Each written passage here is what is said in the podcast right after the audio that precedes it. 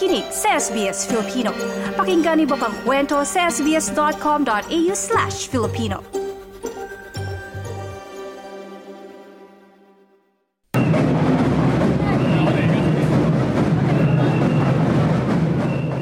Isang mataong araw sa Queen Victoria Market, nagmistulang isang malaking ube ang isang bahagi ng palengke. Naganap ang Color Our World Purple, ang kauna-unahang festival sa Melbourne kung saan naging punong abala ang konsulado ng Pilipinas sa Victoria. Si Consul Ralph Abarquez ng konsulado ng Victoria. Bakit ube? Ah, ube, of course, is quintessentially Filipino, and it's really a big part of our culture. And if we're going to promote Philippine culture here in Melbourne, which is the food capital of Australia, we have to, of course, start with introducing our flavors. And ube is a flavor you cannot find anywhere else in the world. Ito ay isang magandang pagkakataon upang ipalam sa kabuang multikultural na komunidad ng Melbourne ang isa sa pinakanatatanging produktong mula Pilipinas. Of course, of course. Uh, I don't have the numbers with me right now, but frozen ube is already readily available to buy here in Filipino stores. So, of course, if more people are interested in ube, they'll be buying more, importing more, and of course, they'll be helping people in the Philippines who are manufacturing and making ube, especially the ones who are making the frozen ube that's uh, good for export here in Australia. Isa sa mga nag-volunteer na tumulong ng araw na yoy ang dating honorary consul para sa Victoria, Mayna Walkley. Nakakatabaan niya ng pusong masaksihang magbunga ang mga naipunla may ilang dekada nang nakalipas. I'm very, very proud and I'm very happy that there are so many Filipino restaurants now. If you remember in uh, 2003, we brought uh, Via Mare here hoping that they will emulate to have fine dining and all this and now it's happening. Isn't that great? At yung trade po natin, no, lumalawak. Yeah, that's right. And we are there are more Filipinos engaging into uh, private business, small small uh, entrepreneurship, but still it's their own. They're the masters of their own fate. Diba? At may kakaibang kirot anya ang makitang lumawak ang mundo ng mga Pilipino sa Victoria at makilala ang mga Pinoy sa multikultural na komunidad. I think it gives me a great sense of pride that like the Ati-Atihan, we conceived that 25 years ago and still going strong. And even we're sharing that with the mainstream community. And it's something that uh, we should all be proud. Maraming mga negosyo nung araw na yun ang nagpakita ng kani-kanilang bersyon ng ube sa lutuing Pinoy. Ang five-course tasting menu ng long, ang long table lunch ng Uling The Charcoal Project ay isa sa pinaka inaabangang pakapananghalian ng araw na yon. Ayon kay Joel Sanchez ng Uling Char- The Charcoal Project, mahalagang mapalawak ang interes sa lutuing Pilipino. Kailangan anyang maging malikhain sa pagpukaw sa interes na ito. That is the main mission, no? Um, to elevate Filipino food para sa mga ibang uh, tao dito sa Australia. Kasi kung ang merkado mo ay puro Pinoy lang, eh, you're limiting yourself. So you have to expand and see uh, how you can tap into the other. Melbourne is a culinary uh, place. You have a lot of um, inter- international restaurants available here. So we want to be part of that.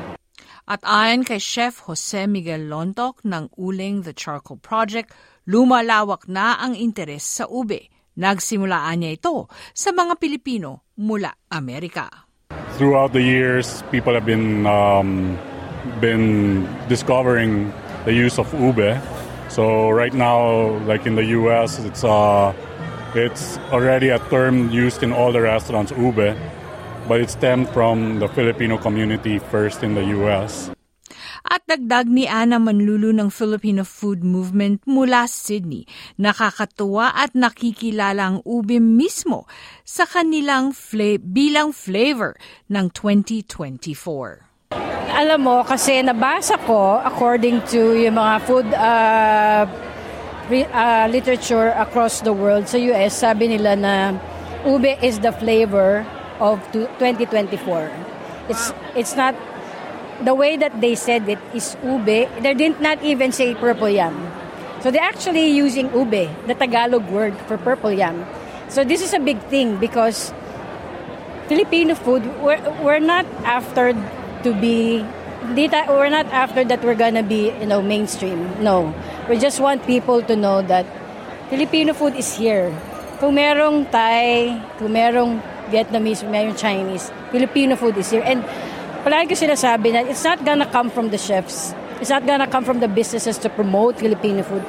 Tayo mismo as a community should support it. Kasi kung kinakain natin, invite natin yung mga friends natin na hindi Pilipino to a Filipino restaurant, that's how we create the momentum. Tulad ng maraming mga tao nung panahon ng pandemya, isa si Leslie Sampson sa mga nawalan ng trabaho. At tulad ng marami, isa siya sa mga naging malikhain sa paghanap ng ikabubuhay. Wala, ano lang, hobby ko lang talaga siya. I'm actually economics graduate ako, tapos ang naging trabaho ko sa finance. Then nung nawalan na nga ako ng trabaho, I started my uh, my hobby to become my bread and butter. At nung nagsisimula pa lamang ang negosyo niya, Les Panadera, sentro ng mga baked goods niya, ang ube. Ube kasi I really wanted na ma-promote yung Filipino culture. So sabi ko, the only way I can make Filipinos proud is to use whatever is our yung parang symbol ng Filipino which is ube. And especially living in Melbourne, mahilig sa pagkain ng mga tao. So I said, why not introduce the ube to the whole community? Kaya na-surprise ako kasi even yung mga ibang lahi, like Indians, Japanese, they order my ube cakes. So I said, oh, it's good kasi at least I'm promoting the Filipinos in a little way na kaya ko. Sa naganap na cake competition ng nakarang Ube Festival, nakamta ni Leslie Sampson ang ikatlong lugar o third place. Sa pagtatapos naman ng unang Ube Festival, umaasang konsulado ng Pilipinas sa Victoria na ito ang magiging simula ng pagpasok ng mga karagdagang mga produkto tulad ng ube sa Australia at iba pang bansa. Sa pinakahuling datos mula Pilipinas, ayon sa Department of Trade and Industry, ang ube o purple yam ang isa sa pinakapopular na raw materials mula bansa. Ngunit nahihirapan itong tumugon sa demand dahil sa limitadong supply sa Pilipinas.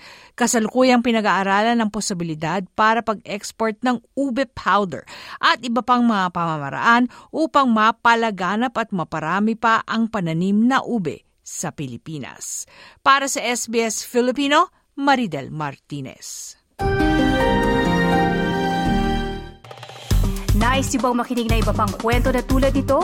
Makinig sa Apple Podcast, Google Podcast, Spotify o sa iba pang podcast apps.